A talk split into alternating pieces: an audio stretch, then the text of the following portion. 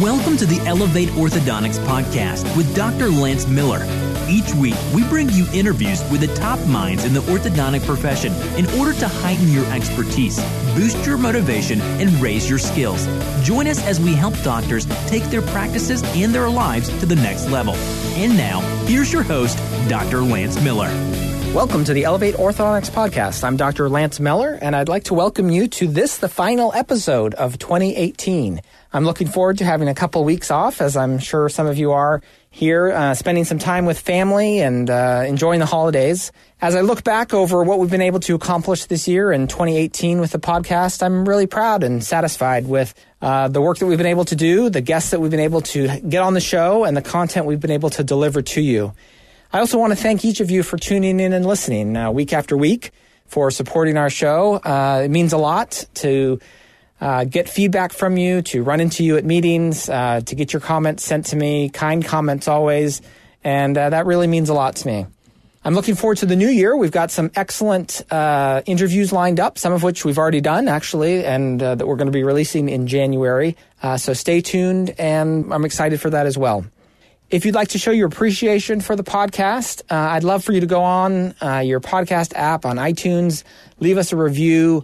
Send an episode of the podcast to a friend who maybe doesn't listen to podcasts or isn't into that, uh, so we can grow the reach of the podcast and uh, get this out to more orthodontists. And I think that that's something that uh, they would benefit from, not because I'm such a great host, but because we've got such great guests that come on week after week and uh, give generously of their time and their knowledge uh, to share with each of us. Today on the podcast, we have Dr. David Sarver. Dr. Sarver is someone who I've been trying to get on the podcast for a while, someone who really needs no introduction. He's a busy guy, but we were able to carve out some time to have a discussion, which I know you're going to enjoy. We hit on a number of different topics, and rather than belabor the introduction, we'll jump into this interview with Dr. David Sarver after a word from the sponsor of today's episode. We are so happy that OrthoChats is one of our premier sponsors for the Elevate Orthodontics podcast. As you know, providing radical convenience to our patients is becoming a big priority. Online chat is now a basic customer service standard for practices across the country. More millennials are seeking orthodontic care for their kids, and competition is growing, so getting to patients faster and stopping the shopping process is more important than ever. How many patients have you missed after you turn off your phone at 5 o'clock or before you start answering the phone in the morning? What about the weekend? OrthoChats is the world's leading online chat provider for orthodontic practices. They have a team of in-house smile specialists who provide a warm greeting to every potential patient at all hours of the day, 24-7, 365. OrthoChats makes sure that you never miss an opportunity to have a value-building conversation with a potential patient. With almost a million chats of experience, they are experts at collecting information from new patients and getting them connected with your practice. Stop wasting your marketing dollars by sending people to a website that is static and lifeless. Hire OrthoChats today to help capture new patients 24 7. Visit orthochats.com before the end of the month and mention Elevate Orthodontics for $200 off your startup. Thanks again to OrthoChats for your sponsorship of the podcast. Dr. David Sarver received his Bachelor of Science degree in 1973 from Auburn University. He then graduated from the University of Alabama School of Dentistry in 1977. He obtained his postdoctoral master's degree and completed his certification in orthodontics at the University of North Carolina in 1979 and opened his practice in Birmingham in 1979. Dr. Sarver is a diplomat of the American Board of Orthodontics, a member of the Angle Society of Orthodontists, and currently serves as an adjunct professor at both the University of North Carolina and the University of Alabama at Birmingham. In addition to his commitment to his private practice, Dr. Sarver has been very active in research and academic writing. He has authored the orthodontic text Aesthetic Orthodontics and Orthognathic Surgery and co-authored Contemporary Treatment of Dentofacial Deformity. Additionally, Dr. Sarver is co-author of the text Contemporary Orthodontics, the most widely used orthodontic text in the world. He's had the honor of being named to deliver all three of the prestigious Salzmann, Mershon, and Angle lectures at the annual meeting of the American Association of Orthodontists, as well as delivering hundreds of lectures to orthodontists around the world. Dr. Sarver, welcome to the Elevate Orthodontics podcast. Good to be here. Uh, uh, we're excited to have you on the podcast, and I know we've had some requests uh, from listeners to get you, so I think this is going to be a, a great discussion. I'm, I'm, really looking forward to it. Before we get into maybe a little bit of the meat of our discussion, I know we talked before we uh, hit record here about the recent passing of Dr. Bill Proffit, and I know that you had the privilege of working closely with him for much of your career. You know, I was a dental student, uh, an undergraduate dental student at North Carolina, and I always looked up to Dr. Proffit. And I think we'd be hard pressed to find an orthodontist who isn't aware of his recent passing. He had such a big influence in our profession. I'd just be curious if you'd like to share some thoughts about how Dr. Proffit influenced the way you practice, or if there's a story or memory that you'd like to share with our audience. Well, there are lots of stories for sure. I think uh, probably the first comment I would make is is sort of alluding to what you were commenting on, that hardly anybody didn't know him. Uh, Henry Fields and I had a long conversation when we the night after we found out about uh, Prof's passing, and we were trying to do the math on it, and we came up with the figure that he had been a, a force in the orthodontic profession for 45 years, and that was you know we've been a profession for 120 years. so that's pretty significant uh, uh, career and contribution. You know, I found out a fact at his um, the Department of Orthodontics at UNC did something to honor him uh, a couple of weeks ago, and I would say that uh, Prof's two closest friends are contemporaries of his, uh, Jim Ackerman and Ray White, and Ray sort of goes all the way back to uh, Prof's days at NIH to make a long story short, it turns out that Prof never uh, served as a junior faculty member anywhere. He he was a chairman right off the bat, and that fit his personality because he he generally liked to be in charge of things. uh, Henry and I were talking about you know the experiences we had working on contemporary orthodontics.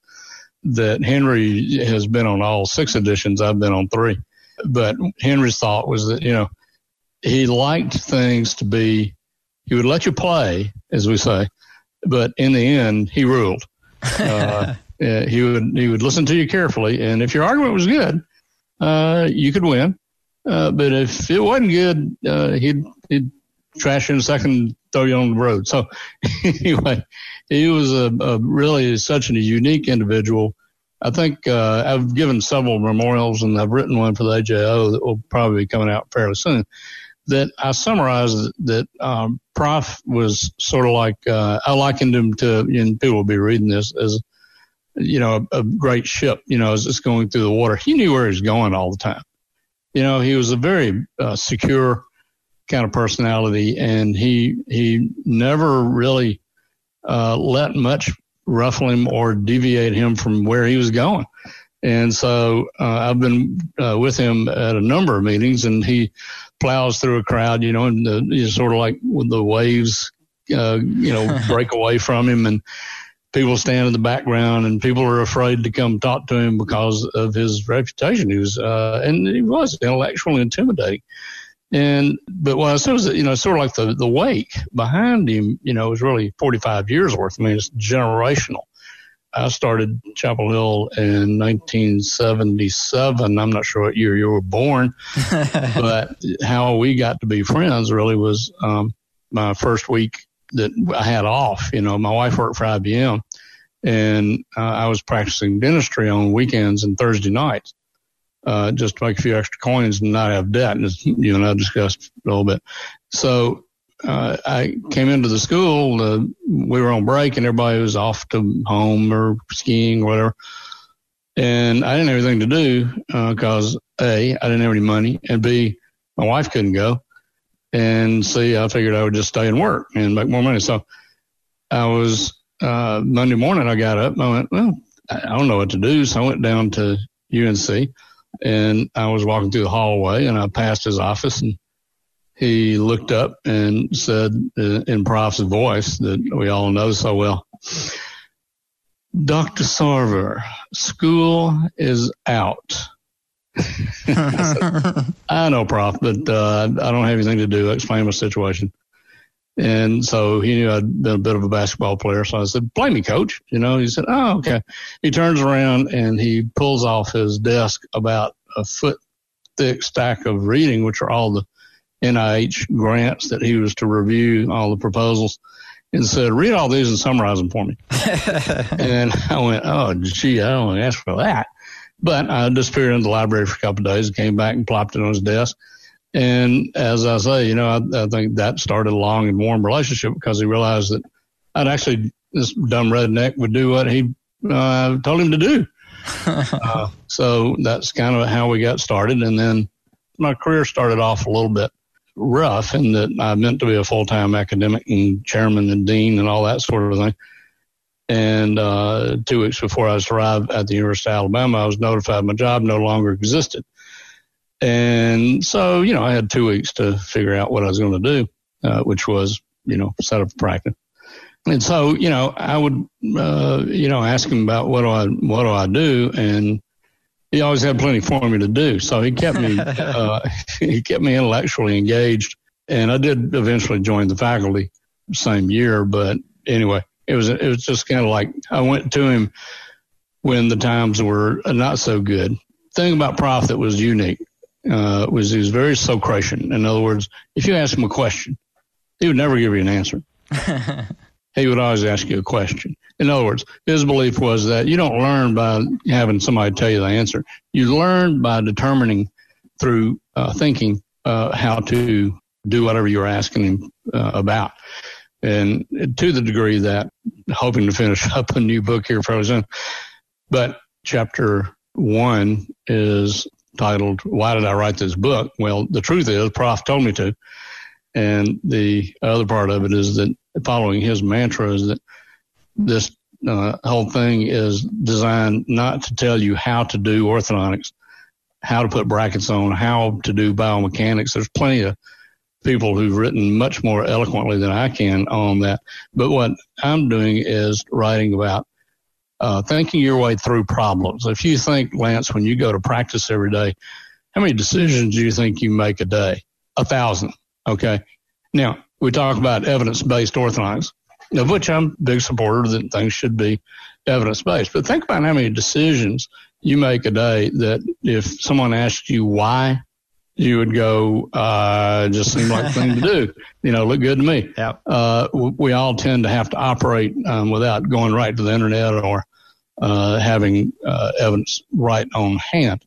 Uh, and so, really, it's it's being taught how to think and think clearly, and uh, with his why am I doing this? My memories of, of working a little bit with Dr. Proffit just as an undergraduate dental student were similar. And I think it was people like him, Lysle Johnson, um, some other people that I really looked up to that kind of made me think that orthodontics would be a specialty where I would have to think and be intellectually challenged and problem solve in a way that was really attractive to me. Um, and I definitely think that we, you know, that I owe a lot to, uh, you know, these people that that kind of set the bar high and approached things in a way uh, that was rigorous, but that also was very rewarding. I, I, really like that about orthodontics. Well, you know, the thing that uh, Proffit did was, uh, you know, when I was in my orthodontic residency, the big names in orthodontics were practitioners who were very charismatic uh, and had their techniques and those sort of things, and, and chairmen that were uh, strong personalities that um, had sort of their own things to to sell, so to speak.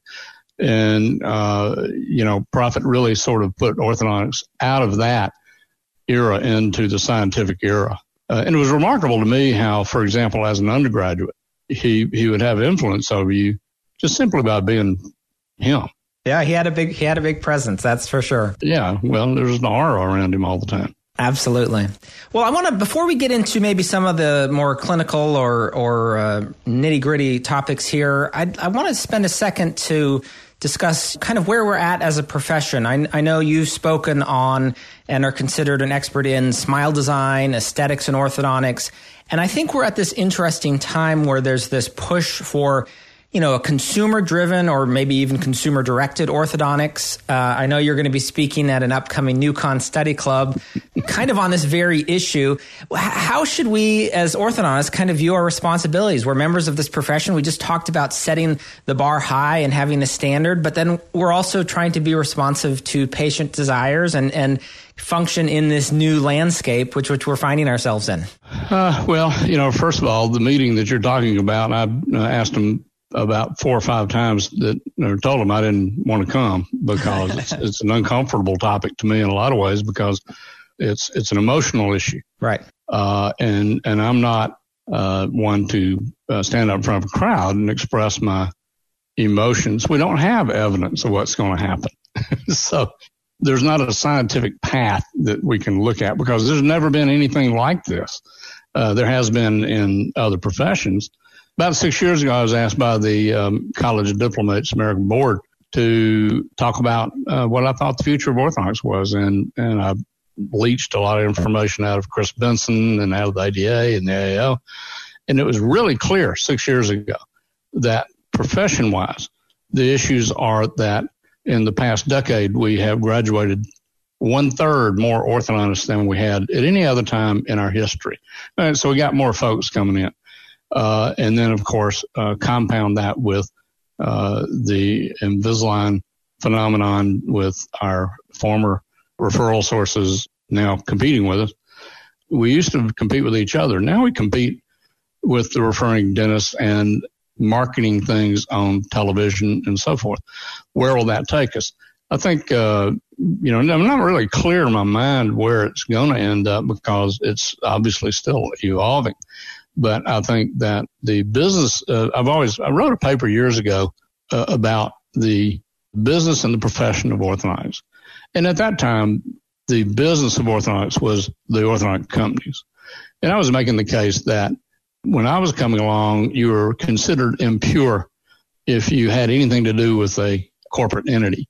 And I would counter and did counter with the fact that, you know, that, that's kind of really not smart because if we didn't have companies, then we'd all still be doing the angle bracket and bending a lot of wire. You know, uh, companies are there to take, are, are they are to innovate, or they're to take innovation from other doctors, you know, and help them create what their vision is of how orthodontics ought to be practiced or whatever. So uh, I said that really that uh, well, I can also speak as an expert. There probably two thirds of the honoraria that I collect when I lecture, it comes from companies that donate to our meetings. So that was then. You know, if it wasn't for the companies, we wouldn't have CE and we wouldn't have innovation. Uh, then it sort of morphed into okay, the companies started marketing uh, their products to the public, and uh, we sort of became marginalized a little bit. That you know, if you buy, if you use this bracket, you'll not only be better, you'll be faster. Yep. Um, with no evidence that that's true. Not to get into an argument with anybody about that, but um, some things are faster, some things are not. So we've sort of been drifting that way uh, for quite a while. Now, other professions, I looked at a model six years ago of a very successful group optometry practice here in town where, you know, they have consolidated practices and, and they have, it's almost like a law practice, you know, they have senior partners and they have junior partners and they have, uh, you know, people just fresh coming in. And, um, what they do is they save a lot of money by having their own lab generate all the lenses or frames for all the people that are in their business or they bulk by frames. That's, they don't make those. Uh, but just to make it uh, applicable to us, I mean, you know, I looked at it and it's really a good model. The only difference is we don't sell things. You know, I'll have parents ask me, you know, what is your job around here? Because I'm one of those guys that, you know, I, I, go from chair to chair, and I'm sure you do this too and I'll occasionally sit down and you know do something. But it's kind of a, a joke, you know, with everybody that parents will go, "What what do you do?" yeah. And my comments always, I think a lot, you know, may not be about anything important, but I'm always thinking, and that what we, what our product for sale is probably uh, back to a Proffit. We were on our last edition, uh, on the fifth edition. We were talking about the term diagnosis. What does the term diagnosis mean to you, Lance? When I say diagnosis in orthodontics. Yeah, I mean, I think that I, what I would want my patients, or I guess anyone that I cared about, would be to have someone who has a wealth of not only knowledge but also experience, be able to look at a set of you know criteria about a patient and be able to kind of throw out the irrelevant and then assemble all of the relevant pieces into some kind of coherent picture that then and then from there kind of come up with a plan that that we know has a good chance of success for that sort of situation. So I think there's some objective parts of that, and there's certainly some subjective parts of that. But um, like you mentioned, it's a little bit esoteric. But you know, that's I, I think in my mind that's like the the whole key of our profession. Well, that's part of the fun of it. I mean, you know, a lot of the things that uh, I have become known for, you know, are things that are either glommed off of other professions or made up. you know, uh, yeah. just trying to solve a problem. Yeah. Uh, it, when I was uh, in the 70s being taught how to be an orthodontist, Proffit, of course, uh, didn't talk about, you know, brackets and things like that. He did talk about biomechanics and stuff like that. But uh, by and large, our attending's diagnosis was a set of cephalometric numbers and uh, a classification of how your teeth fit.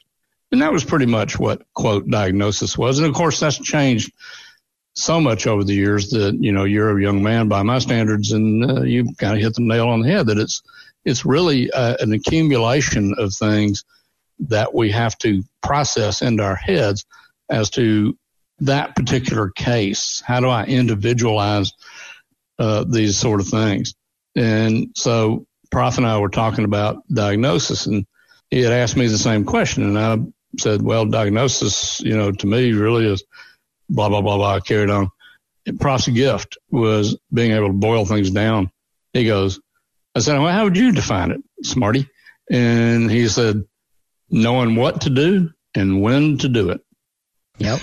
and so when moms, you know, say, uh, what do you do? I said, I know what to do and I know when to do it. So. so I think this really kind of strikes at the heart of kind of this issue that we're talking about, which is that I think a lot of these newer entrants to the orthodontic marketplace are, in essence, diminishing or devaluing or eliminating almost this whole concept of diagnosis. There's a product here and you sign up for this product and it does what it does and that is supposedly going to be you know kind of the wave of the future in terms of uh, consumer driven consumer directed orthodontic care um, you know so i think as practitioners that you know that feels I guess uh, not good. It feels insulting, perhaps. But the emotional part of it aside, I think is what to do about that. You know, do we do we try to raise our game? Do we try to increase our standards, or do we try to say, look, maybe there are some compromises, there are some more practical orthodontics that, that meet consumer demands?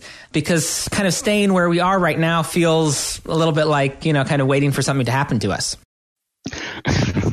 well, that's a good way to put it because, uh, it, you know, like all things, uh, there will be uh, several different reactions and models. And uh, we're seeing, uh, you know, people recognize uh, orthodontics. Uh, you know, a car business operates with, you know, if they can climb out three percent of what their sales were, that's that's a good year.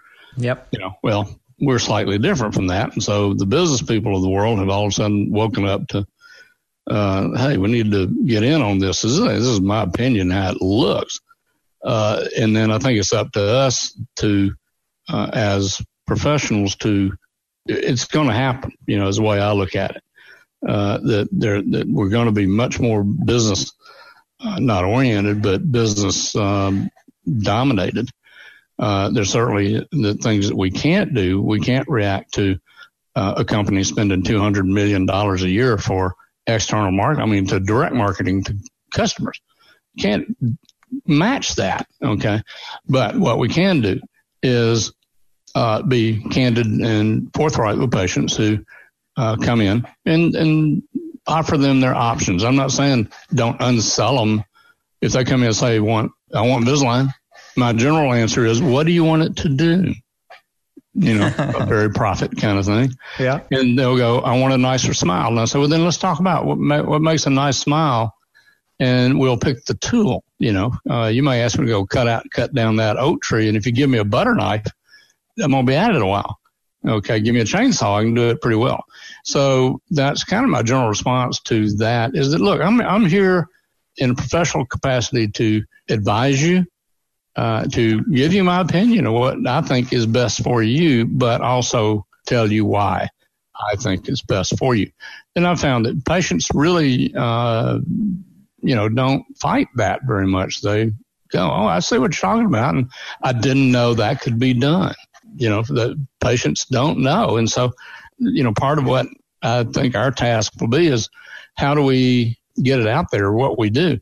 And well, my, my personal reaction to this has been, uh, you know, I did a lot of lecturing in concert with Vince Kokich uh, Junior, some with Vince Junior. I mean, uh, Vince Senior, uh, some with Vince Junior. I spent half my life uh, either preceding a Kokich or being followed by a Kokich on the podium. But anyway, the thought I had uh, with Vince Senior years ago, Vince was convinced that, and it was a bit of a visionary. He was sort of convinced that if orthodontists didn't start getting involved in dentistry, it was going to hurt us. And I began to realize that when I was the president of our state society, when I got a letter from the Board of Dental Examiners wanting a list of all the things our assistants could and couldn't do. Well, you know what tree they're barking up. They're wanting us to, you know, not have 10 assistants or whatever. And I got to think about it and I said, well, I tell you what, um, when you get me a letter from all the other seven uh, specialties of dentistry, then I'll think about it. well, we don't want to know what's going on with them. Okay, well, you know, it's just way you know democracy works here. And so anyway, I hung up the phone, and about a couple of days later, I you know you know you know I picked up the phone. I called the guy who was the head of the board, who I knew well, and he lived in the town about an hour and a half away. And I said, you know, can I come down and have lunch with you? And he said, sure. Yeah. So I came down there and I asked him, Lance, I said, okay, straight out, what is it about us that makes y'all mad? What is it about us that you don't like? Not me personally, but talking about orthodontists as a group. Because I already know you don't like me personally. and his answer just really chilled me. He said, you know, when you finish orthodontic training, you disappear. You're no longer in dentistry, you know, except for the occasional politician but you don't come to our meetings. You don't know, know what we talk about. We don't do that. And I went, yeah, I was like, yeah, guys, absolutely right. And so I started then to, well, just Rick Roblee uh, asked me to lecture to the American Academy of Aesthetic Dentistry, which is a, a really high end organization. And, uh, you know, I was astonished at the things that I didn't know. Yeah. I was also, by the way, astonished at what they thought we were and it wasn't good. Right. It was, right. You know, there were most of them were the higher end guys. You know, understand the role of the orthodontist. But anyway, so I'm I'm joined the AAED and have been a fellow. I'm on their journal, and I quit publishing and. You know, I've disappeared in orthodontic literature for about eight years because I've been publishing in their literature. Okay. With the purpose of getting us back in the ball game. This right. is what we do. Right. Now that was just my own personal choice. Yeah, yeah, I, and I think that you know there are certainly are people that would say, you know, if some of these more straightforward cases are being treated by uh, general dentists or or by other you know non-specialist orthodontists, then perhaps we need to be thinking more about you know these interdisciplinary, multidisciplinary cases um, working. You know, they're, they're they're more adult cases. They're they're definitely in conjunction more with other dental specialists. Do you have any advice for orthodontists for these kind of cases, and maybe how to set appropriate goals in terms of treatment outcomes? Well, you know, I think a lot of it has to do with the relationship you have with the the dentist. If you don't know the dentist, you've got to gauge the knowledge level of that particular person. Uh, and you know, you practice, you talk to some were the brightest bulbs in the box, and you got some that uh, weren't too bright, you know, were a little dim. Uh, not to insult anybody, but that's the way it works. And so I generally try and feel out what the knowledge level of that person is, and is there a potential uh, for a good working relationship or uh, not? Some, you know, think they know a lot and want to tell you what to do, and then there are some that say, "Guide me, help me out here." And, you know, uh, what you try to get to, I think we all do. I have a cosmetic dental colleague of mine who I work with quite a bit who uh, at a meeting said, you know, if I could get, you know, the patient to see an orthodontist before every veneer case, I'd be the happiest man on the planet. Yeah. One of the things that uh, I've done in the past several years is I do a lot of my own cosmetic buildups of laterals and worn teeth and stuff like that because – you know, I knew what the tooth was supposed to look like. I needed to know what the tooth looked like before I put the bracket on to put it somewhere. And what I tell the dentist is, I, you know, I do that not because I'm trying to take business away from you. I want to deliver a package to you with a bow wrapped around it that all you have to do is finish it in porcelain, do it well.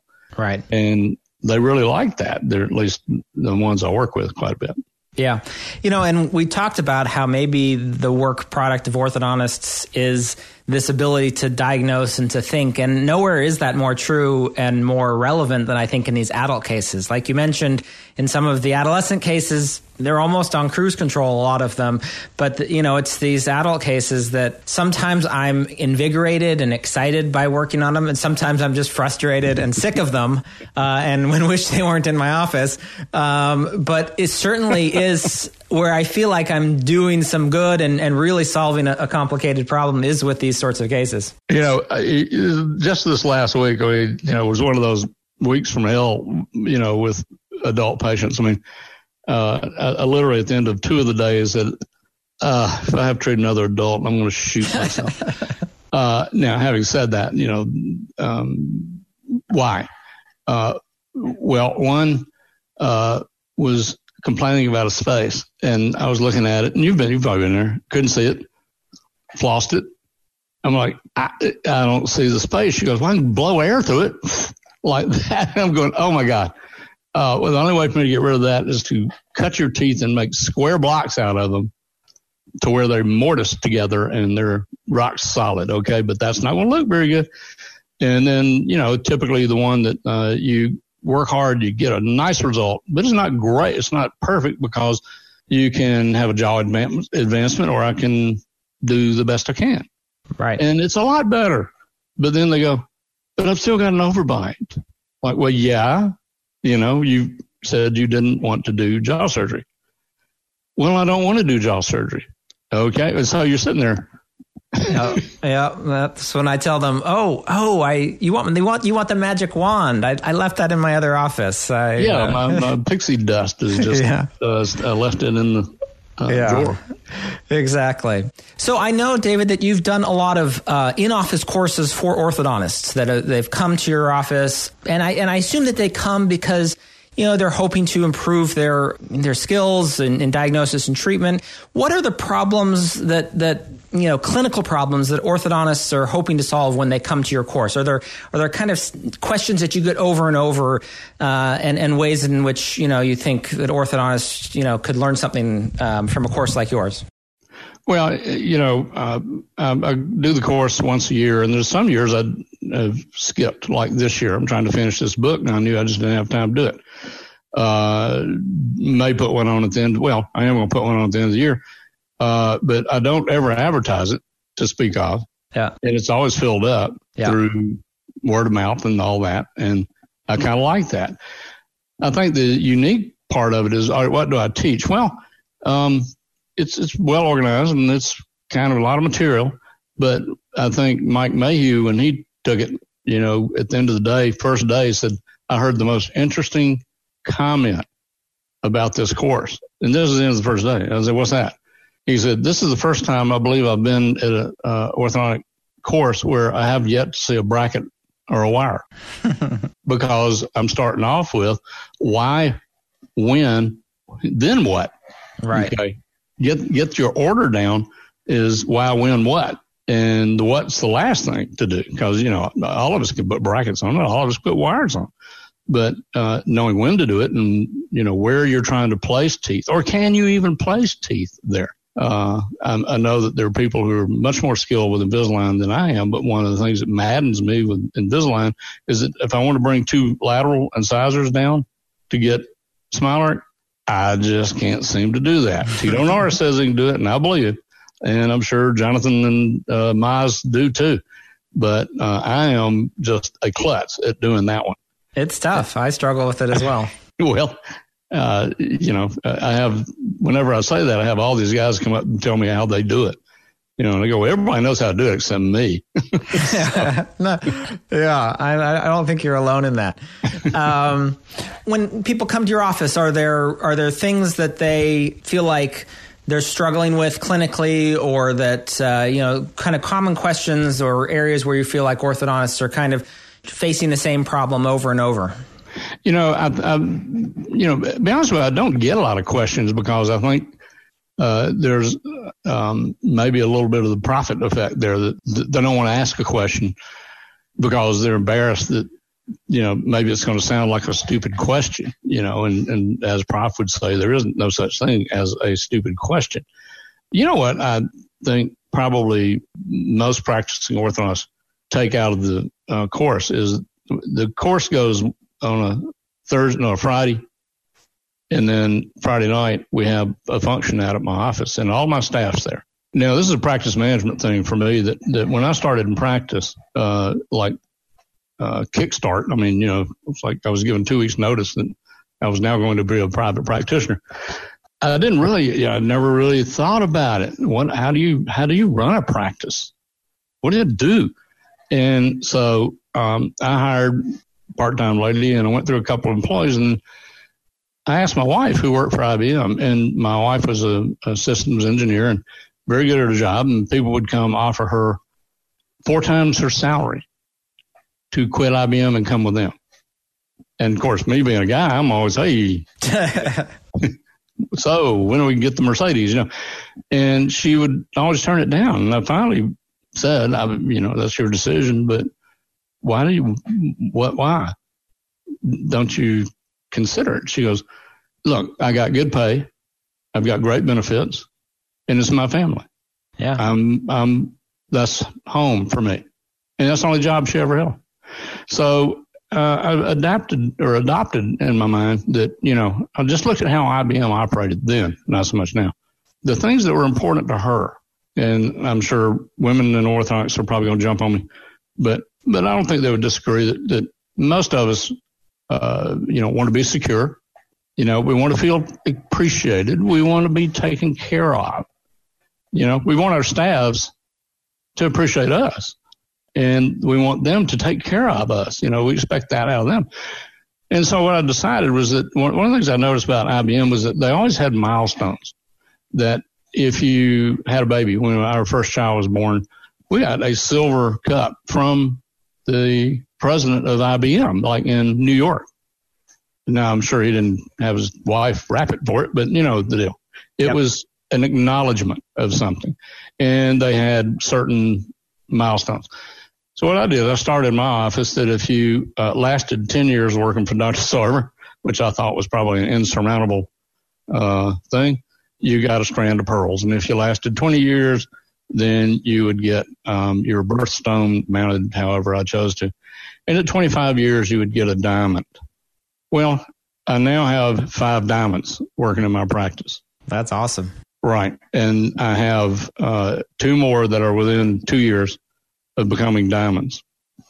Um, and that's, I think, what most people that, that night where the entire staff comes to my course, not to the course, but they come that night because I want them there for people to be able to ask questions on, on, if you take my course, I want you to know that I walk the walk.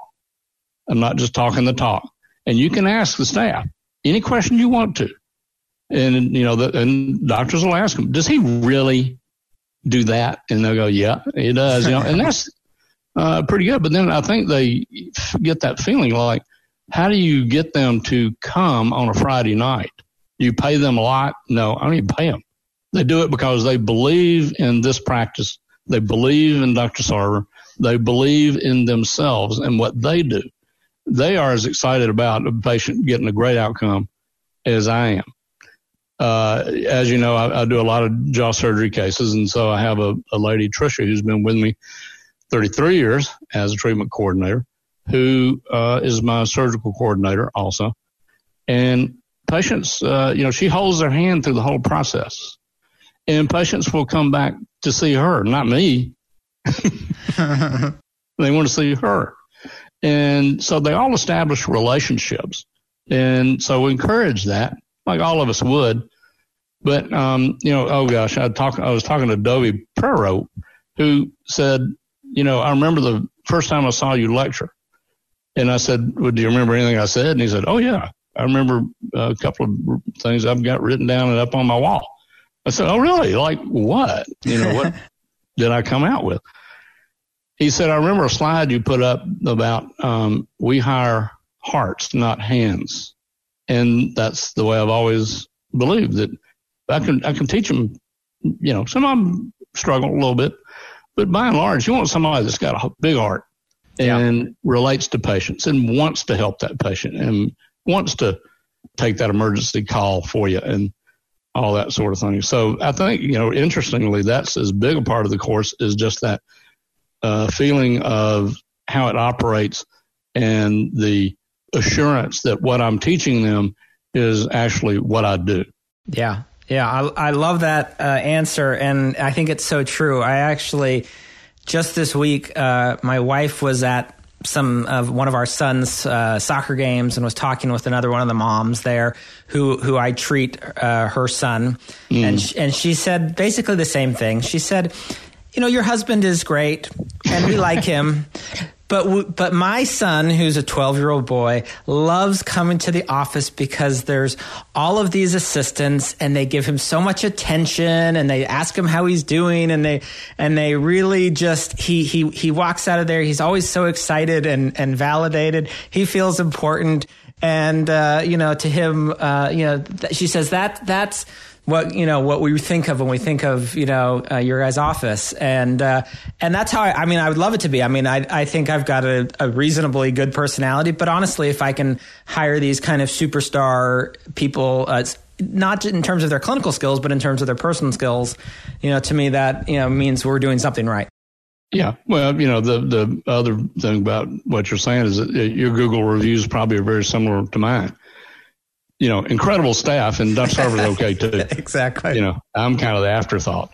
Uh, exactly. Really, you know, that's because they interface with the patients a lot more than we do because you and I are answering phones and answering questions and running around and all that sort of thing. So. We're going to get into our, our lightning round here in a minute, but before we do that, you, you mentioned briefly, and, and I maybe wanted you to elaborate a little bit more. You talked about um, avoiding debt and maybe some you know financial advice for uh, I guess practitioners really of all ages, but certainly newer graduates. You know, share with our audience a little bit what you were, you were telling me about kind of your financial philosophies. Well, I think that, that well, what I shared with you was the uh, idea that my wife is uh, particularly what I term penurious. In other words, you know, pull a penny out of the wallet is like getting a crowbar. Uh, but we both shared that sort of philosophy and to a degree. And uh, so when, when I finished North Carolina, we decided that we would not live above her salary level for seven years. And we would plow the rest of it into investments because the power of compound interest, that if you put it away and forget it and you're not going to spend that, it grows incredibly in the stock market, you know, like from 1980 to 2000, for example, which is when my son graduated from high school and was going to start college. He had more money than I had, you know, in a, in a trust. And so I was getting a loan one time for a, uh, an office renovation. And I got a phone call from uh, one of the guys sitting on the board of the bank who had dated my sister in college, you know, and he wanted to see how she was doing and all that. And so, but I said, so why are you, why, why are you really calling me? He said, well, uh, we, you, I sit on the board of this bank, you know, and you're applying for a loan and they were handing out the folders and they handed yours and it had one sheet of paper in it and it had four lines on it. Cause I've never had a car payment. I've never had, my wife and I always said, if you can't buy it, don't, if you don't have the money, don't buy it.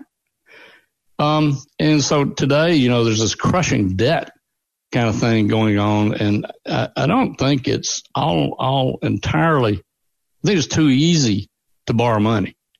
Now, uh, when I was coming along, you, it was hard to borrow money, uh, particularly when you had no income, which is why I worked while I was in school was, uh, so that I could accumulate some money to, uh, be able to have more than just nothing.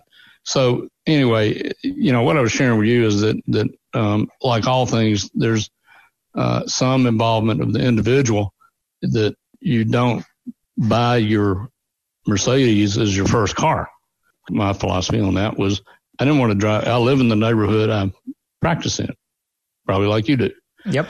And so I didn't want to be driving a Mercedes around, you know, so everybody could point at me. And I didn't drive a nice car until I was in my 50s. Actually, I drove carpool for 12 years. That's a winner. Carpool? carpool. Yeah. Tom Pitts asked me one time, said, David, what do you think the best marketing idea you ever had was? I said, oh, hell, Tom, driving carpool. he was like, carpool? I said, yeah, you're right in there with all the moms and hi, and who's that? Oh, that's the orthodontist, you know. So that's a great marketing tool. I heard from his son about six weeks later, and he said, thanks a lot. And I said, what? And he goes, Dad doesn't get in until 8.30 now because he's driving carpool. I like that. I like yeah. that. Yeah.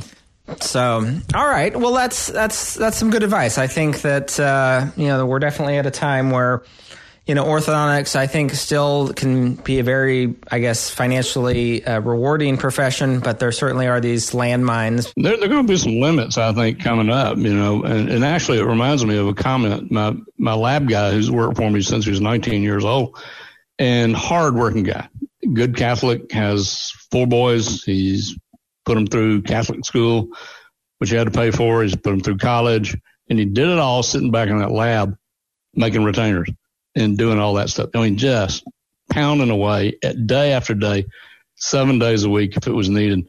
He's in there. And he made a comment to me that was really so true. He said, you know what they need to do these days is colleges, you know, if you go to get a loan, um, they should analyze it just like a house or a car, your ability to pay. Will your degree in psychology from Harvard really pay for itself?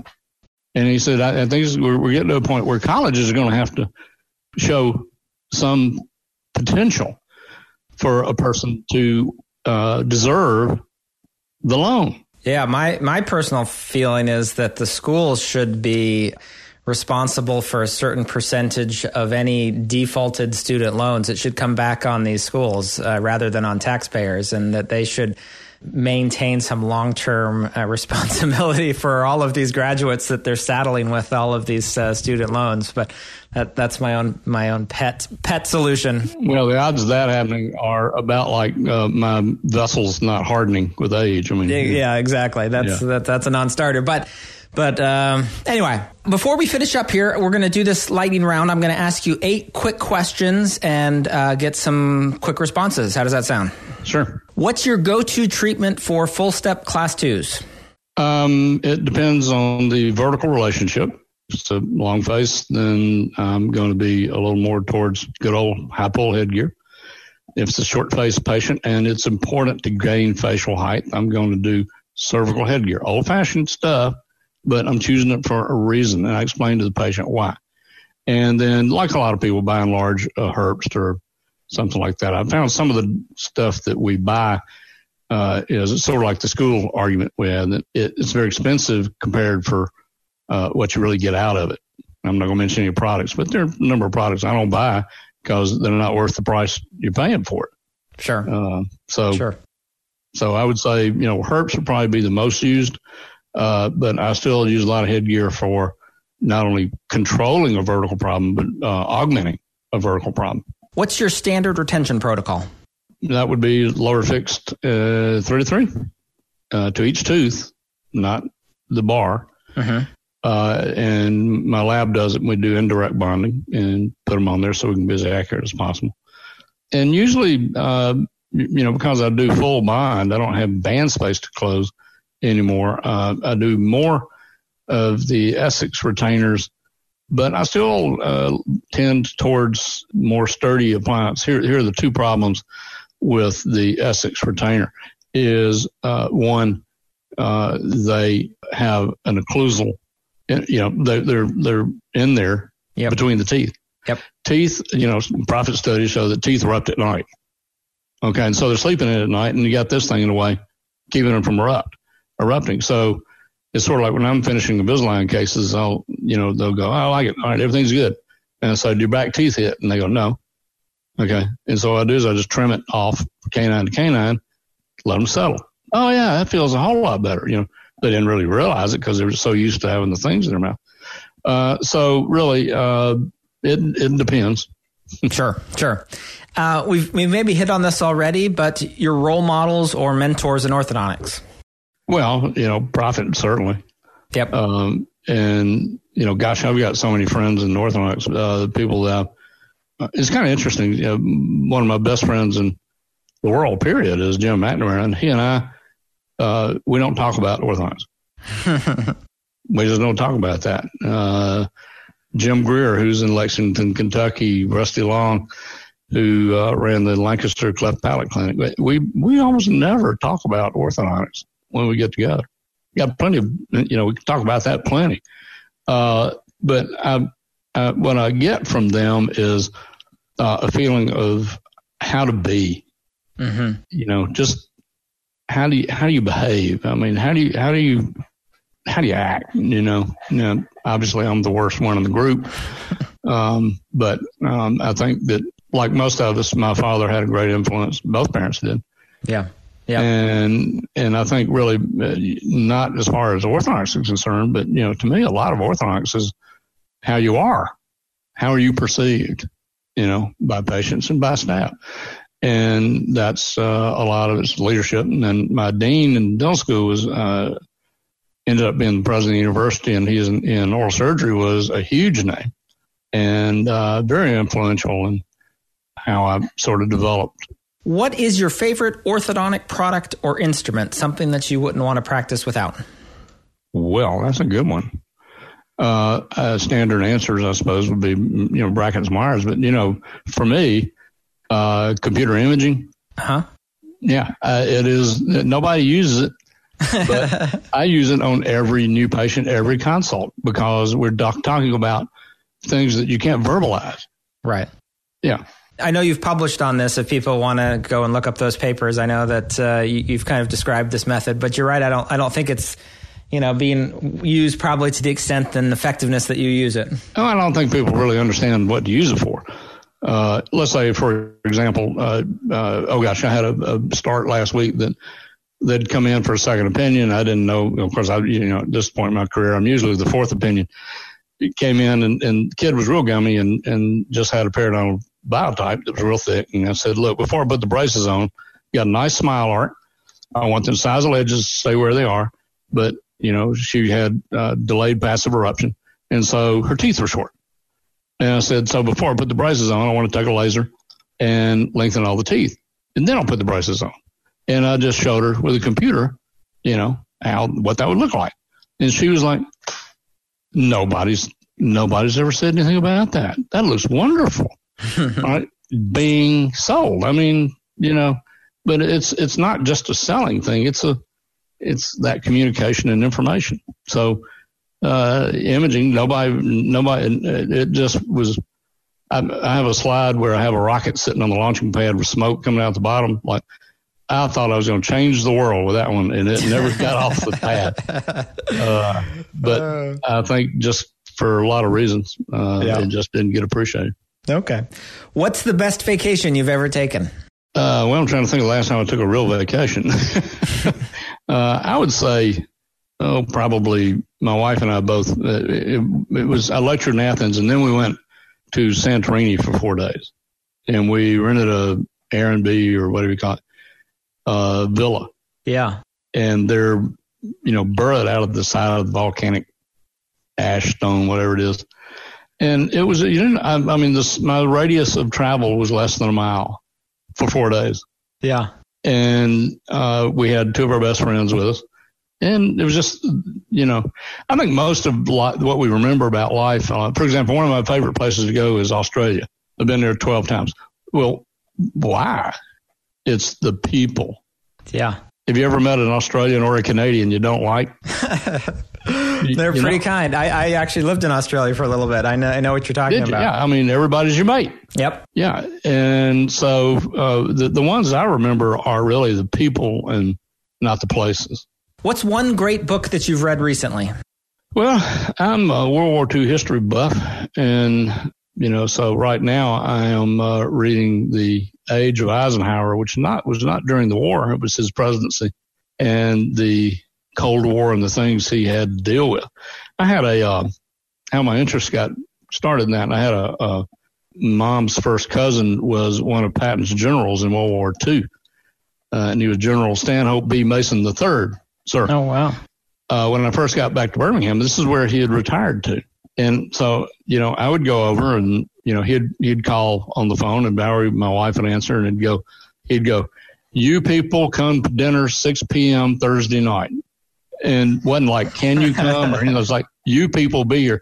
And so we would be there. And then he and I would, and I was responsible for making an old fashioned and I had to crush the, you know, he had a ritual for me to go through. But anyway, he would pull out all his uh, war college slides and talk about stuff. So just to make it a shorter story, I know this is supposed to be rocket round, but I asked this question. I said, General Mason, what's it like to make decisions that you know that you may be sending 25,000 men out and less than half of them may come out alive? What's that like? How do you make that decision? And he just looked at me. He was a West Pointer. He looked at me and goes, You make a decision. He said, If you don't make a decision, they know where you are. They'll get you. If you make the wrong decision, they have to react to it and split their forces to figure out where you're going. And if you're going in the right direction, you got them anyway, you know, but the worst thing you can do is not make a decision. Yeah, I, I think that's great advice. That wasn't a book, but that one. what what bracket system are you currently using? I use two things. I'm, you know, uh, of course, been involved with Insignia project for a long time, which fits my genre of customization and individualization of treatment plans. Uh, but the other is titanium orthos because main reason, well, there are a lot of reasons, but one of the main ones is I did, uh, when it first came out, Uh, I, you know, did a in-house study where we were measuring bracket failures and staff members and a lot of metrics. And after 90 days, it turns out we had, you know, 1% failure on titanium and 8 to 9% on everything else. Interesting. War, you know, battle one. I just went, okay, if I'm not losing brackets, then that's efficient.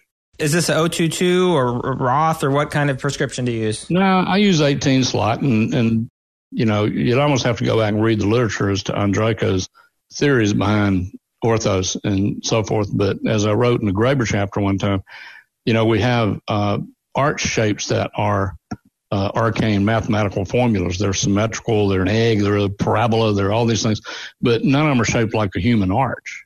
And what Craig did was scan a whole bunch of people and come up with what the average arch form of a human being was. That just makes a hell of a lot of sense to me, mm-hmm. you know.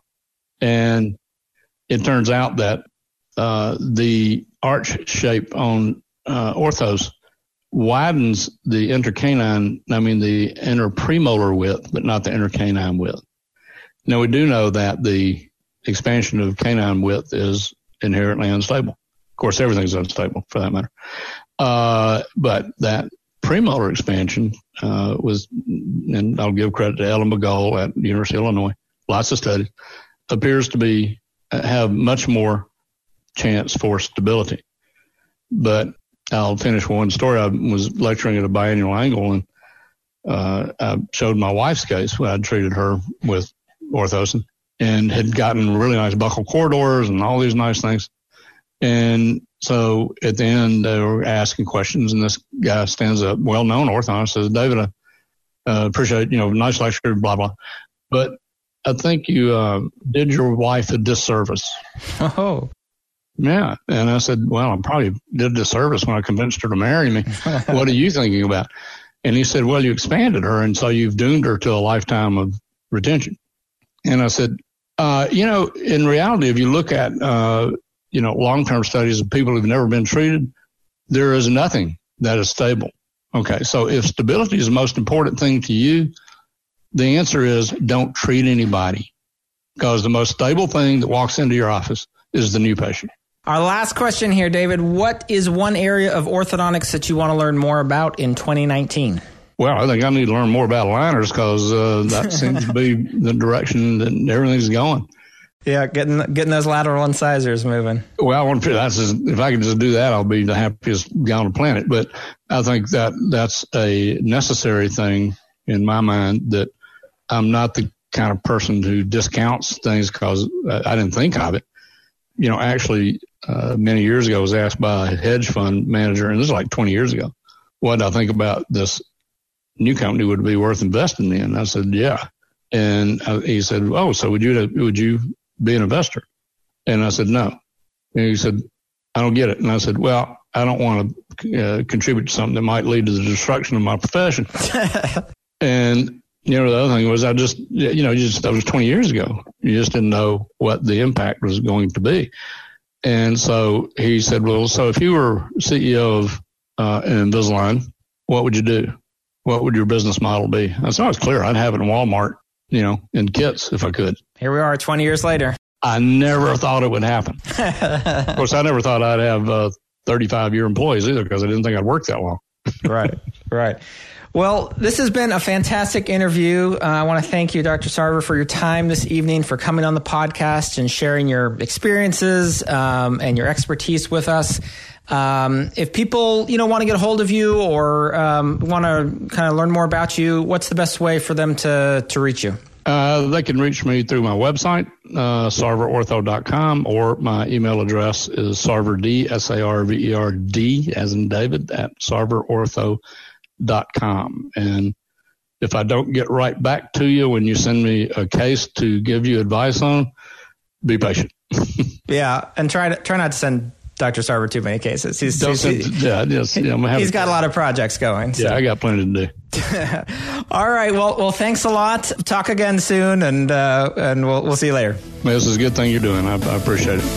Thank you for listening to the Elevate Orthodontics podcast. For more episodes, subscribe on iTunes or visit our website at elevateorthopodcast.com. Tune in next week for another great episode.